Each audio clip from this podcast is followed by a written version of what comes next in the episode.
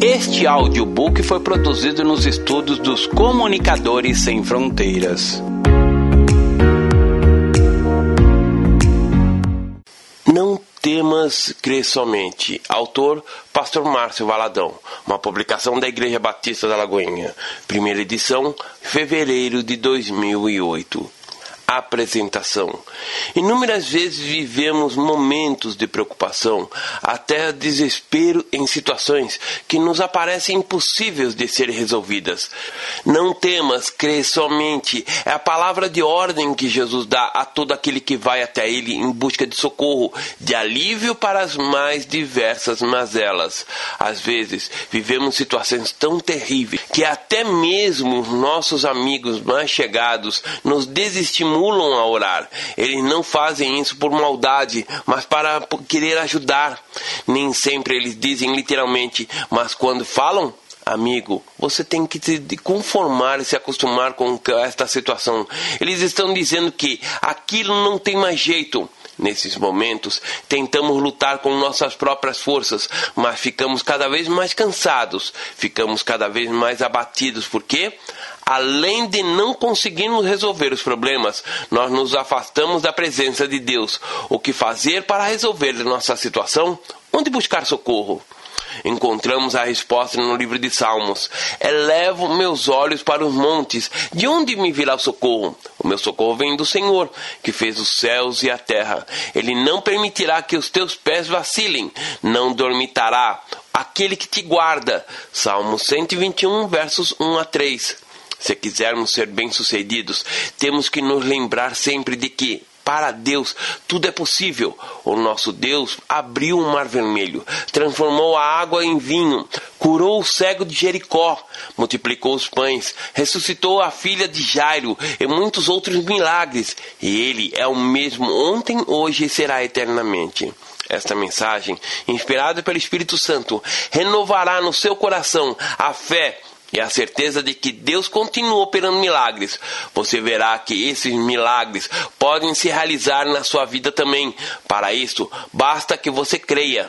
A mensagem deste audiobook vai abençoar a sua vida, restaurar a sua fé e mudar a sua posição diante das dificuldades. Boa audição. Palavra do autor. Meu objetivo nesta mensagem é levá-lo a meditar sobre dois milagres tremendos dos muitos que Jesus realizou. Eles estão relatados nos evangelhos de Lucas, Marcos e Mateus. As verdades aqui expostas vão levá-lo a perceber que Deus pode operar mesmo em circunstâncias adversas, mesmo quando a solução nos aparece impossível de ser alcançadas. Você entenderá que Deus é maravilhoso e tem uma maneira peculiar de agir em cada ocasião, sempre visando o nosso bem. Precisamos apenas crer que Ele sempre tem o melhor para nós, a melhor solução para cada um dos nossos problemas. Crer em relação à fé não se trata de apenas crer com a mente, mas também e principalmente com o coração. Muitos acreditam que o avião, apesar de ser mais pesado que o ar, é capaz de voar transportando centenas de pessoas em seu interior, mas que não confiam bastante para entrar em um deles e seguir viagem. Assim, alguns agem com Deus, acreditam que Ele é todo-poderoso, mas não confiam bastante para andar com Ele, para entregar a vida a Ele. Esta é a confiança terrena, apenas mental, baseada em fatos e não na fé em Deus. Por isso, eu peço ao nosso bendito Deus que vivifique essas palavras por meio do Espírito Santo e prepare o seu coração para recebê-las. Oro para que você compreenda e receba o milagre da vida de Cristo, gerando vida onde havia morte produzindo frutos de fé e de santificação, no poder do nome de Jesus. Eu cancelo toda ministração contrária que possa distorcer o conteúdo desta mensagem. Ora ainda ao Pai para que este ensino o leve a tocar em Jesus e ter sua vida transformada pelo poder restaurador de que ele emana. Que tudo seja para a glória de Deus. Em nome de Jesus. Amém. Pastor Márcio Valadão. Introdução. Tendo Jesus voltado no barco para outro lado, afluiu para ele grande multidão. Ele estava junto do mar Eis que se chegou a ele um dos principais da sinagoga, chamado Jairo, e vendo, prostrou-se a seus pés e insistentemente lhe suplicou: Minha filhinha está à morte. Vem, impõe-te as mãos sobre ela, para que seja salva, e viverá. Jesus foi com ele. Grande multidão o seguia, comprimindo. Aconteceu que certa mulher que havia 12 anos, que havia sofrendo de uma hemorragia muito padecera na mão de vários médicos, tendo despedido tudo quanto possuía, sem contudo nada aproveitar, antes pelo contrário, indo a pior, tendo ouvido a fama de Jesus, vindo atrás dele por entre a multidão, tocou-lhe a veste porque dizia: Se eu apenas lhe tocar as vestes, ficarei curada. E logo se ele estancou a hemorragia e sentiu no corpo estar curada do seu flagelo. Jesus, reconhecendo imediatamente que dele saíra poder, virando-se no meio da multidão, perguntou: Quem me tocou nas vestes? Responderam-lhe seus discípulos: Vês que a multidão te aperta e dizes quem me tocou? Ele, porém, olhava ao redor para ver quem fizera isto. Então a mulher atemorizada e tremendo, côncia de que nela se operava, veio, prostrou-se diante dele e declarou toda a verdade. E ele lhe disse: Filha, a tua fé te salvou. Vai-te em paz e fica livre do teu mal. Falava ele ainda quando chegaram alguns das casas do chefe da sinagoga, a quem disseram: Tua filha já morreu, porque ainda incomodas o mestre? Mas Jesus, sem acudir a tais palavras, disse ao chefe da sinagoga: Não temas, crê somente. Contudo, não permitiu que alguém o acompanhasse, senão Pedro e os irmãos de Tiago e João. Chegando à casa do chefe da sinagoga, viu Jesus o alvoroço, os que choravam e os que pranteavam muito. Ao entrar, lhes disse: Por que estáis em alvoroço e chorais? A criança não está morta, mas dorme. E riam-se dele. Tendo ele, porém, mandado sair a todos, tomou o pai e a mãe da criança e os que vieram com ele, e entrou onde ela estava. Tomando-a pela mão, disse-lhe: Litacume, que quer dizer, menina, eu te mando, levanta-te. Imediatamente a menina se levantou e pôs-se a andar, pois tinha doze anos. Então ficaram todos sobremaneira admirados, mas Jesus ordenou-lhe expressamente que ninguém a soubesse, e mandou que dessem de comer a menina. Marcos capítulo 5, verso 21 a 43. Pelo estudo sobre esses dois milagres de Jesus, Deus realizará um milagre temendo na sua vida também. Tome posse de toda a maravilhosa realidade que a palavra de Deus irá descortinar aos seus olhos e ao seu coração. Prepare-se para ter a sua vida transformada capítulo 1, Vivendo um Alvoroço. No texto de introdução encontramos repetidamente a palavra alvoroço. Alvoroço é o mesmo que agitação, sobressalto, pressa, confusão, gritaria, etc. E quando estavam vivendo uma situação de alvoroço, sabemos bem o que é quando o problema é complicado e a situação fica quase insustentável, tudo fica muito difícil e geralmente alvoroço. Estamos agitados, a perturbação toma conta da nossa alma e da nossa mente, deixando o nosso espírito totalmente sufocado pela ansiedade. Todos querem encontrar a solução, falam ao mesmo tempo e gritam, provocando uma grande confusão. Esta situação define bem a palavra alvoroço. Para que você entenda bem essa narrativa, é necessário que conheça melhor um dos seus personagens, Jairo, o chefe da sinagoga. A sinagoga surgiu logo depois que o povo de Israel foi levado para o cativeiro babilônico. O templo era o centro do culto judaico até então. Estando cativos na Babilônia, surgiram as sinagogas, que eram casas onde os judeus se reuniam para estudar a lei e para orar. Nesta ocasião, voltavam os rostos na direção do templo de Jerusalém, para que eles acreditavam que Deus só habitava em Jerusalém. O tempo do cativeiro do povo judeu foi também uma maneira usada por Deus para livrá-los de toda a idolatria. Quando o povo retornou do longo cativeiro babilônico, aconteceu um fato muito interessante em Israel, que foi a proliferação de sinagogas. Em todas as cidades, por todos os lados, era comum encontrar uma sinagoga.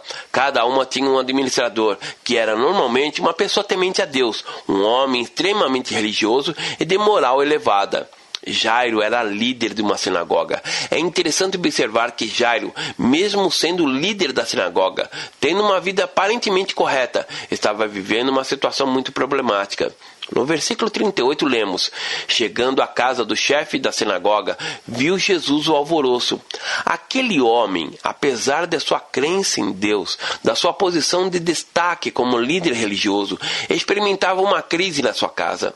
Essa crise é definida no texto pela palavra alvoroço. O texto bíblico declara que na casa de Jairo havia um tremendo alvoroço porque sua filha havia morrido naquele momento difícil pelo qual Jairo passava, podemos imaginar quanto conforto a presença dos amigos lhe proporcionava. Certamente que eles lhe diziam palavras de conforto e solidariedade. Jairo, acreditamos, recebia tudo isso em congratidão, mas algo muito significativo se passava no seu coração. No versículo 22 e 23 lemos: Eis que chegou a ele um dos principais da sinagoga, chamado Jairo, e vendo prostrou-se a seus pés, insistentemente lhe suplicou: Minha filha está à morte Vem, põe-te as tuas mãos sobre ela, para que seja salvo e viverá. Normalmente um judeu jamais se prostraria diante de outra pessoa, principalmente Jairo, que era um homem religioso de alta patente. Para que isso tivesse acontecido, ele com certeza precisava compreender que Jesus não era simplesmente um homem. Foi preciso que Jairo reconhecesse Jesus como Messias. É, Jesus era um homem com pouco mais de 30 anos e não impressionava as pessoas com seu exterior. Não eram as suas roupas, o seu modo de pentear os cabelos ou de aparar a barba. Tampouco a sua comida que impressionava as pessoas. Jesus não era uma, uma seta, ou seja, uma pessoa que se dedicava a exercícios práticos para obter a efetiva realização de virtudes e da vida moral. Mas havia nele alguma coisa diferente, o que emanava do seu interior comunicava, exalava a graça reveladora de Deus. Era algo que lhe conferia autoridade inquestionável. No texto que lemos está escrito que Jairo se prostrou diante do Senhor para tomar essa atitude. Era preciso que ele tivesse admitido a divindade de Jesus, reconhecendo-o superior a qualquer homem. E o que impulsionou todas essas reações de Jairo foi o conflito que ele vivia, a doença da sua filha. Ele não queria perder sua filhinha e por isso clamou ao Senhor Jesus: Vem, minha filhinha está à morte. A morte geralmente traz muita dor e desespero. Impulsionadas por ela, muitas pessoas se prostram diante de bruxos e de feiticeiros, fazendo tantas coisas absurdas e abomináveis ao Senhor. Certa vez, uma pessoa desesperada por ver seu filho doente disse-nos que queria a sua cura e que não se importava de onde ela viesse, se Deus ou do diabo, aquela mulher faria tudo para que ver seu filho curado. O desespero leva as pessoas a se prostrarem diante de ídolos, abrindo legalidade para ministrações de morte e de destruição. Mas Jairo se prostrou diante do Todo-Poderoso. A atitude de Jairo revela um coração angustiado e apreensivo, mas ele se voltara para Jesus, reconhecendo a autoridade espiritual do Senhor e dos senhores, e vendo nele o fim da sua aflição. As pessoas se prostram diante de Jesus em duas situações bem distintas. Ou procuram por amor ou pela dor. Na primeira situação, elas reconhecem que ele é o Filho de Deus que morreu na cruz por amor, para salvá-las e assim aceitam-no como seu Senhor e Salvador. Na segunda, é preciso que a dor, a aflição e a angústia lhe tomem a alma para desesperadas, prostrarem diante do Senhor, clamando: Jesus, olhe o meu desespero, veja o que estou passando, as minhas lágrimas, a minha dor, veja que estou sentindo e tenha misericórdia de mim. É a partir do sofrimento que procuram Jesus e se rendem à sua soberania, entregam-lhe a vida. Se você ainda não se entregou a Jesus, eu oro para que venha fazê-lo por amor, que não espere ser afligido pelo sofrimento para dar o passo mais importante da sua vida. O que importa mesmo é o toque de Deus. A Bíblia declara que os olhos de Deus passam por toda a terra e que eles nos conhecem particularmente. Jó capítulo 34, verso 21 e 2 Crônicas capítulo 16, verso 9. Isso quer dizer que o Senhor não nos vê como uma multidão. Ele nos considera individualmente. Somos bilhões de seres humanos sobre a face da terra, mas Deus vê você como se mais ninguém existisse. Ele sabe dos temores do seu coração, do seu desespero, do alvoroço em que se encontra a sua alma e da aflição que o tem sufocado. Quando Jairo se prostrou diante do Senhor, ele certamente clamou com veemência: Veja, Senhor, o meu desespero. Venha, venha comigo, mestre. No verso 24 está escrito que Jesus foi com ele. Você talvez esteja pensando, mas o certo não é que sigamos ao Senhor e não ele a nós. É verdade que a decisão de segui-lo tem a ser a nossa, mas a partir do momento em que resolvemos andar com Jesus, ele nos acompanha em todos os momentos. Naquela situação, Jairo precisava que Jesus o seguisse até sua casa, onde havia se instalado um alvoroço por causa da morte da sua filha. E onde há alvoroço, só o Senhor pode restaurar a ordem e a paz. Tomamos a iniciativa de seguir a Jesus, de recebê-lo como Senhor da nossa vida. Porém, precisamos deixar que Ele coloque a nossa casa em ordem. É fundamental para a saúde da nossa vida espiritual que demos liberdade ao Senhor para agir em nosso interior. Procure ver Jairo caminhando lado a lado com Jesus. Aquele homem tinha o coração desesperado porque sua filhinha estava morrendo uma criança de apenas 12 anos.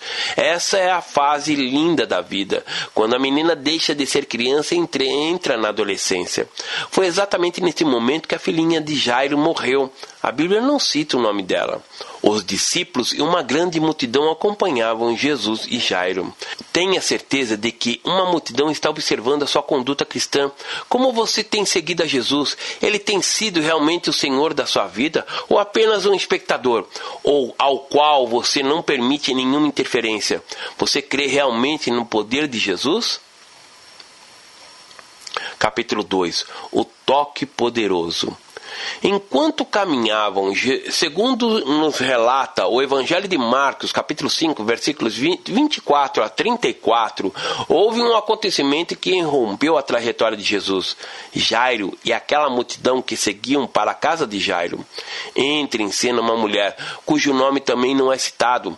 Ela, assim como Jairo, vivia um alvoroço dentro de si por 12 anos, a mesma idade da filha de Jairo. Essa mulher vinha sofrendo de uma hemorragia. Aquela mulher estava morrendo por causa de uma hemorragia que nada conseguia estancar. Diz as Escrituras que ela já havia gastado todos os seus bens com médicos, mas até então tudo havia sido apenas paliativo, nada resolvera.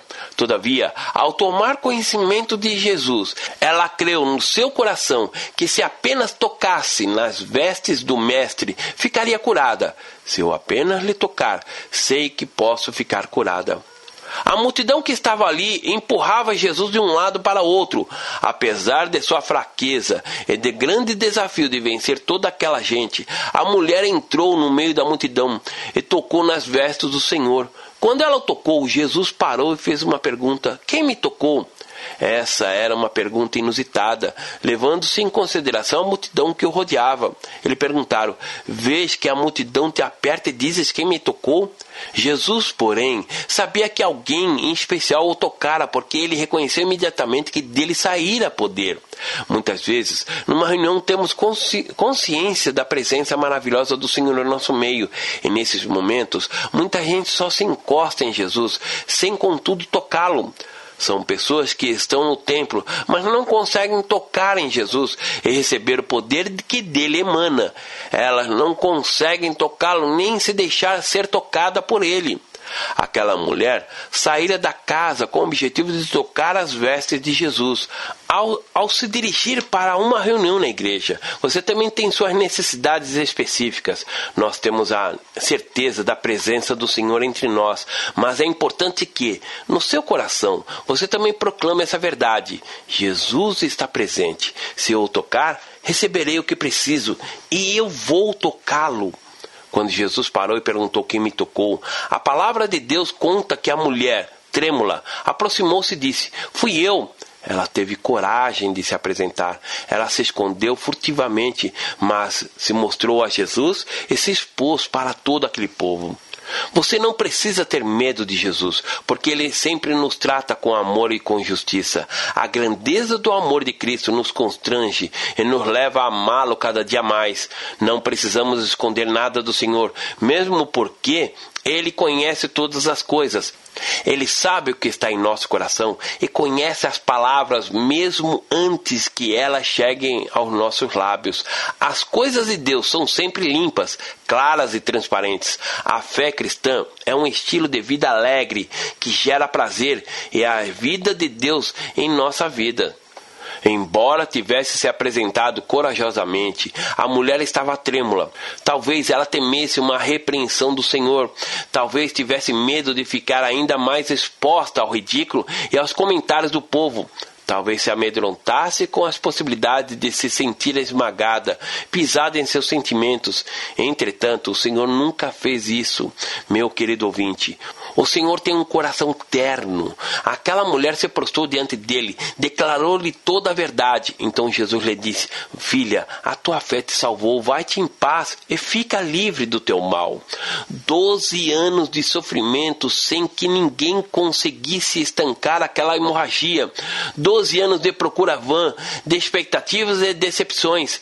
Seu sangue se esvaía e a sua vida ia embora junto com ele. Mas Jesus a deteve e pôs fim àquele sofrimento.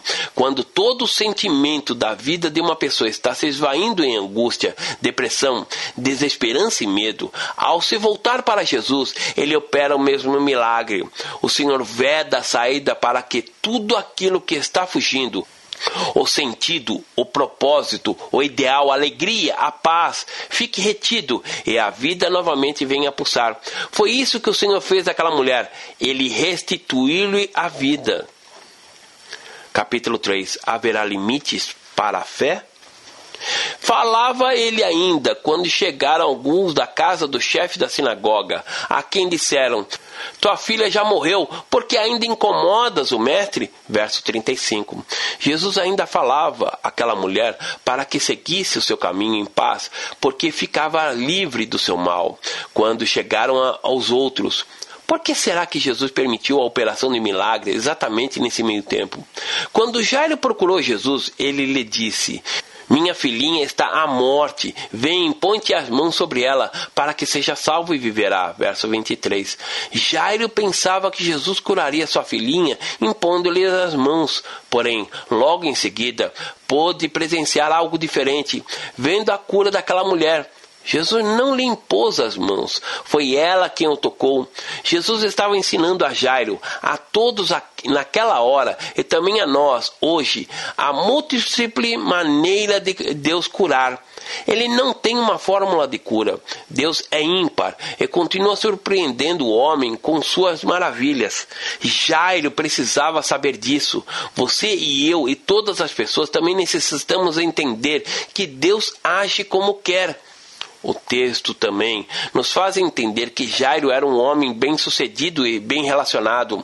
Ele possuía muitos amigos. Veja o que está escrito no verso 35. Falava-lhe ainda quando chegaram alguns da casa do chefe da sinagoga.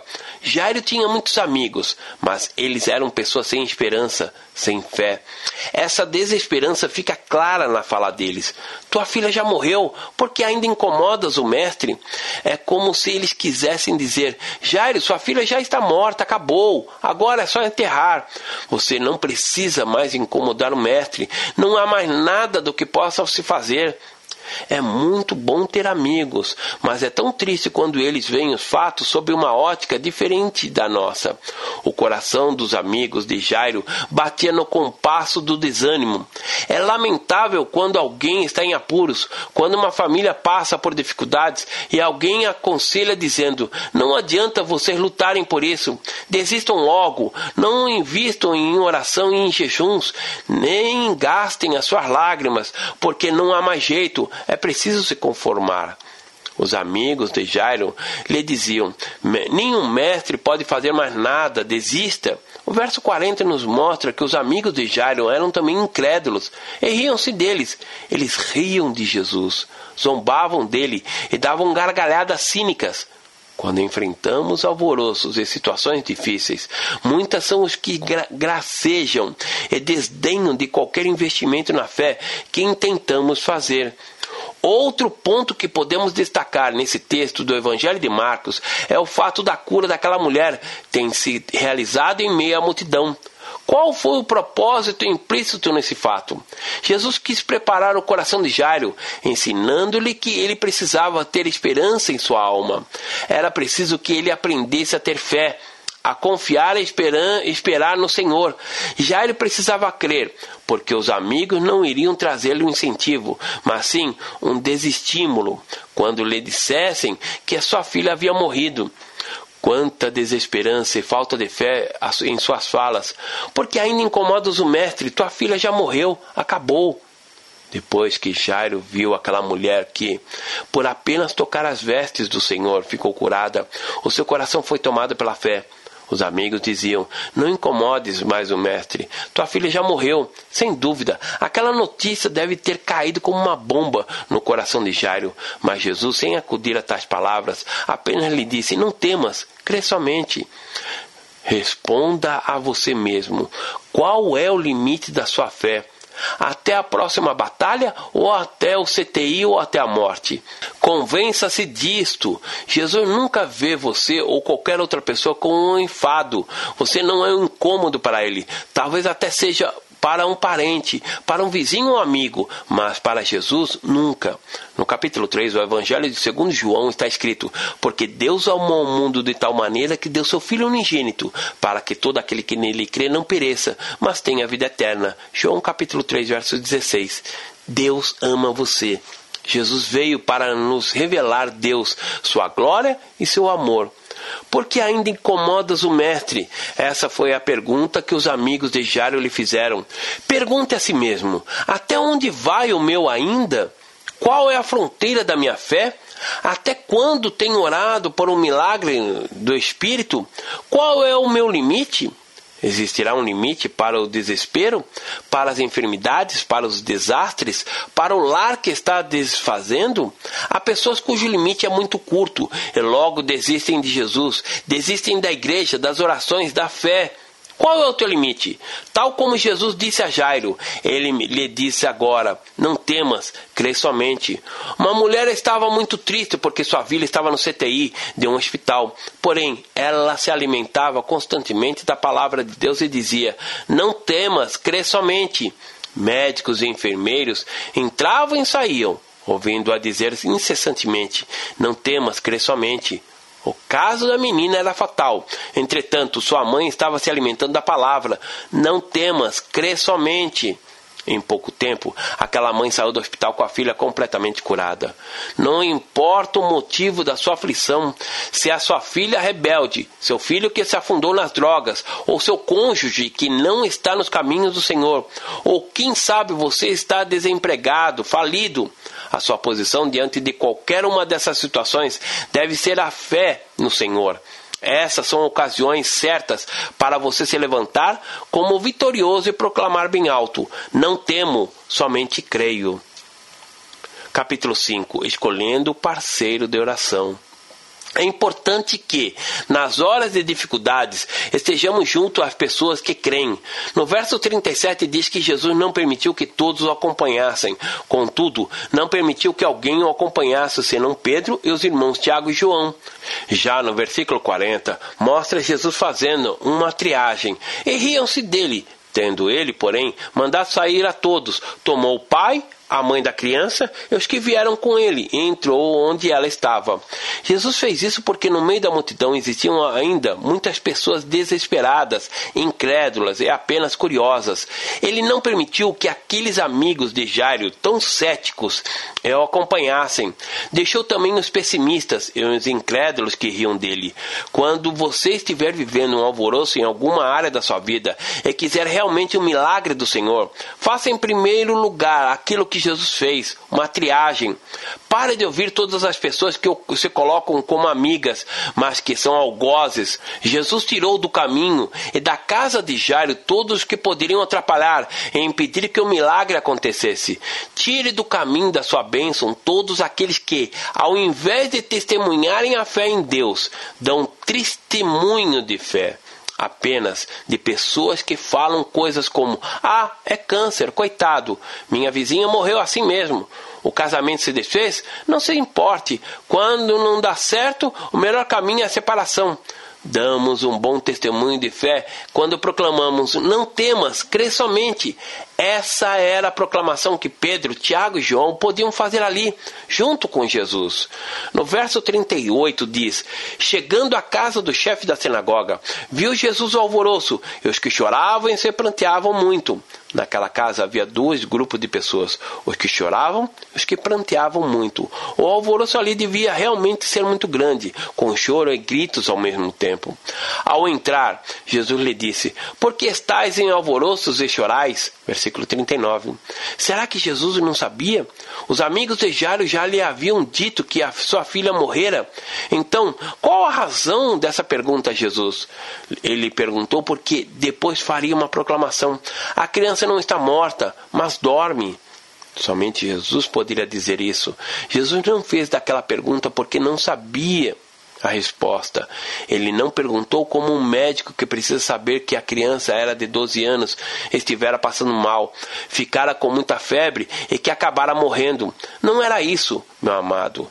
Ele sabia de tudo o que havia acontecido naquela casa. Não pense que a sua oração que Deus coloca a par que você está passando. Nós oramos por obediência, Filipenses capítulo 4, verso 6, para concordarmos com Deus sobre nossas faltas, 1 João capítulo 1, verso 9, e para que nós mesmos nos lembramos da aliança de Deus e saibamos o que estamos fazendo quando em oração você diz: Ó oh, Deus, eu confesso o meu pecado, eu fiz isto, aquilo e aquilo outro. Ele nunca responderá surpreso: O quê? Você fez isso, meu filho? O Senhor não se surpreenderá com as suas faltas, porque o seu pecado não é novidade para Deus. Ele o conhece e o ama tanto que até providenciou o seu resgate antes mesmo de você existir. Confessar significa reconhecer diante de Deus aquilo que ele já sabe. No jardim do Éden, quando Deus perguntou a Adão: Onde estás? Não era porque o Senhor não soubesse onde ele havia se escondido. Antes, era o próprio Adão quem precisava se conscientizar de que pecara e por isso estava se escondendo. As perguntas de Deus que faz não são para tomar conhecimento de nossos atos, porque ele sabe de todas as coisas. Essas perguntas são para que tenhamos o entendimento daquilo que temos feito. Por que esse alvoroço? Normalmente, sabemos o que tem causado alvoroço em nossa vida. Muitas vezes, porém, você fica apenas na superfície, sem ter um entendimento profundo de tudo o que está acontecendo. Você só sabe que a sua alma está em alvoroço, mas não consegue ter clareza de toda a situação. Com Jesus não é assim. Ele conhece profundamente todas as coisas. Ele sabia que a criança, na verdade, não estava morta, pois para ele não existem mortos. Para Jesus, existem os que estão dormindo e os que podem ser despertados a qualquer hora. Com isso, ele nos ensina claramente que a vida pode ressurgir até mesmo em um corpo já em decomposição. Foi Jesus quem disse: Eu sou a ressurreição e a vida. Quem crê em mim, ainda que morra, viverá. E todo o que vive e crê em mim não morrerá eternamente crê isto? João, capítulo 11, verso 25 e 26. A vida pode ressurgir da morte, mas é preciso crer. Você crê? Talvez seu filho esteja no sono das drogas, sua esposa durma longe dos caminhos do Senhor, seu marido esteja no sono do adultério, da indiferença, e você não pode fazer absolutamente nada nada. Mas aos olhos de Jesus, eles não estão mortos, estão apenas dormindo. Lembre-se das palavras de Jesus: a criança não está morta, mas dorme. Jesus não é motivo de chacota, querido, mas foi zombado por eles. O incrédulo ri, mas aquele que crê e se prostra diante de Jesus, ele nunca procurou tirar satisfações com ninguém, nem mesmo ali na multidão, quando as pessoas zombavam e riam dele. Tendo ele, porém, mandado sair a todos, todos que riam, tomou o pai e a mãe da criança e os que vieram com ele e entraram com ela onde ela estava. Veja o versículo 40. Jesus fez uma triagem, mandou que os zombadores saíssem, aqueles que não criam, e os curiosos ficaram do lado de fora.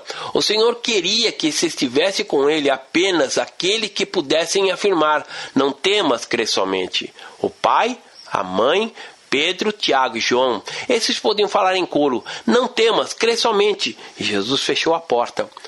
O Senhor disse que, quando formos orar, devemos entrar em nosso quarto e fechar a porta. Qual o sentido dessa expressão fechar a porta? A oração é um diálogo íntimo entre você e Deus, por isso não é um espetáculo.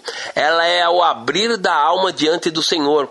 A sua oração deve ser um momento de se derramar diante de Deus, oferecendo-lhe a sua vida e tudo mais que é seu para Ele. Orar é você se dar inteiramente ao Deus Criador, aquele de quem são e para quem são todas as coisas. A oração é eficaz, ela produz resultados reais, práticos. Muitas pessoas não oram porque não conhecem os resultados desse ato, e não conhecem porque não oram ao declararmos que oramos o dia inteiro. Estamos ah, mesmo falando em oração durante os 24 horas do dia. Alguém pode achar essa declaração absurda, mas nós sabemos e vemos os resultados da oração. Você sabia que ninguém é salvo a não ser pela oração e que não existe nenhuma pessoa no mundo que possa falar que ninguém orou por ela? Se você pensa que não houve ninguém que orasse por você, leia o capítulo 17 do Evangelho de João, a oração de Jesus, pela qual ele pediu ao Pai para aqueles que criam nele e também por aqueles que haveriam de crer. Capítulo 6. É preciso manter o milagre. Voltando ao texto da introdução, vejamos o que fez o Senhor e com o milagre da cura da filha de Jairo aconteceu. Tomando-a pela mão, disse: Talita come, que quer dizer: Menina, eu te mando, levanta-te. Verso 41. Jesus toma aquilo que está morto, apodrecido, aquilo que precisa de vida, e diz: Eu te ordeno, levanta-te. Certamente você não tem um cadáver na sua casa, mas sabe o que está apodrecendo, exalando mau cheiro e que precisa de vida. Você conhece aquela situação repugnante que está causando tanto alvoroço em sua vida. Na Bíblia está escrito que Jesus colocou a mão no que estava morto. Ele tocou a filha de Jairo, que já havia morrido, e a fez ressuscitar. Não pense que Jesus tem nojo de você por causa da podridão do seu pecado, querido. Ele põe a mão e toca em você. Foi isso que Deus fez. O Deus Santo se encarnou, tomou forma de homem e veio até nós. Jesus se identificou conosco para conhecer a natureza humana, as nossas fraquezas e hoje ser o nosso advogado diante do Pai. O versículo 42 do capítulo 5 de Marcos diz que, imediatamente, reparo que não foi aos poucos, a menina se levantou e pôs-se a andar, pois tinha 12 anos. Então ficaram todos sobremaneira admirados. Tente imaginar o semblante de Jairo, as lágrimas, o sorriso e a alegria da mãe, o júbilo de ambos. Com certeza, abraçaram a criança, choraram de alegria, beijaram-lhe o rosto que antes estivera pálido pela morte e que naquele momento tinha o rubor da vida. A menina andou e falou. Creio também que, quando a menina saiu do quarto com os pais, aqueles que antes riam de Jesus ficaram perplexos e os despedaçados começaram a sentir algo diferente. Naquela casa, onde houver alvoroço, gritaria e muito choro, passou a reinar um profundo silêncio, porque todos haviam presenciado o milagre de Jesus. Jesus deu mais uma ordem, mandou que dessem de comer a menina.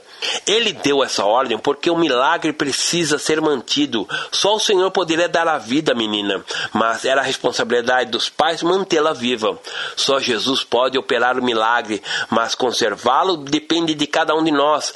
Há muitos casamentos que não estão morrendo por falta de comunicação de diálogo, de expressões de amor, de carinho e de zelo. Quando acontece o milagre da restauração, o Senhor ordena que se mantenha aquilo que faltava antes e que foi recuperado. O marido ou sua esposa que saiu de casa, mas que já retornou. O que provocou des desenlace tem que ser destruído. Jesus quer que o milagre seja conservado para que realmente haja vida. Capítulo 7. Descanse no Senhor. Você pode até ser membro de alguma igreja, mas se a sua casa estiver em alvoroço, deixe que Jesus poderosamente acabe com ele. Jesus quer operar um milagre de paz na sua casa e no seu coração. Você que, como Jairo, vive em casa um grande alvoroço, um drama, lutas tremendas que lhe tem causado angústia, desesperança e choro. Prostre-se diante do Senhor agora. Este é o momento precioso, quando Deus lhe permite andar ao seu lado. Não sei o que está causando alvoroço em sua vida, mas Jesus sabe, e para ele você não é um incômodo. Você foi comprado e redimido pelo sangue de Jesus. A palavra diz: lançando sobre ele toda a vossa ansiedade, porque ele tem cuidado de vós. 1 Pedro capítulo 5, verso 7. Deus está dizendo nesta hora que para você entregar a Ele todos os acontecimentos que Ele tem causado alvoroço, porque você é motivo de cuidado dele. Você é a menina dos olhos do Senhor. Você conhece, ama-o e cuida bem de você. Talvez você esteja com o coração alvoroçado, ansioso pelo dia da manhã, com a alma pesada, faltando-lhe paz e alegria. Talvez você já tenha ouvido de muitas a expressão: não incomode mais o mestre, porque o seu problema não tem mais jeito. Mas saiba que o pedido não é nenhum incômodo para Jesus. Lance sobre eles tudo o que está causando alvoroço em sua vida. Faça conforme está em um cântico que gostamos de cantar. Não tenha sobre si um só cuidado, qualquer um que seja. Entregue tudo a mim. Entregue a Ele todo o seu cuidado. Não retenha nenhum, porque um só, por menor que seja, pode esmagá-lo e sufocá-lo. Lance todas as suas necessidades sobre Ele. Conclusão.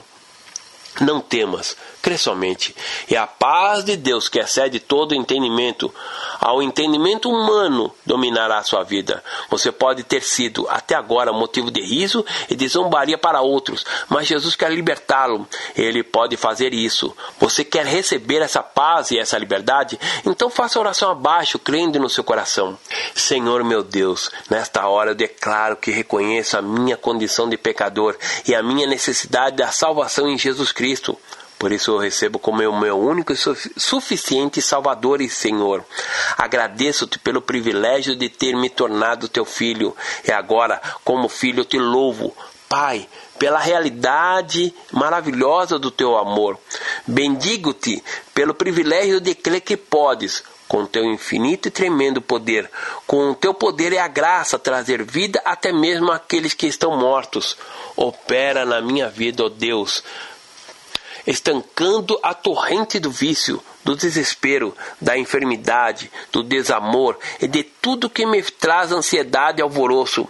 Vê cada um dos meus problemas e me concedas o teu favor, a tua graça, a cura, a tua vida plena e abundante.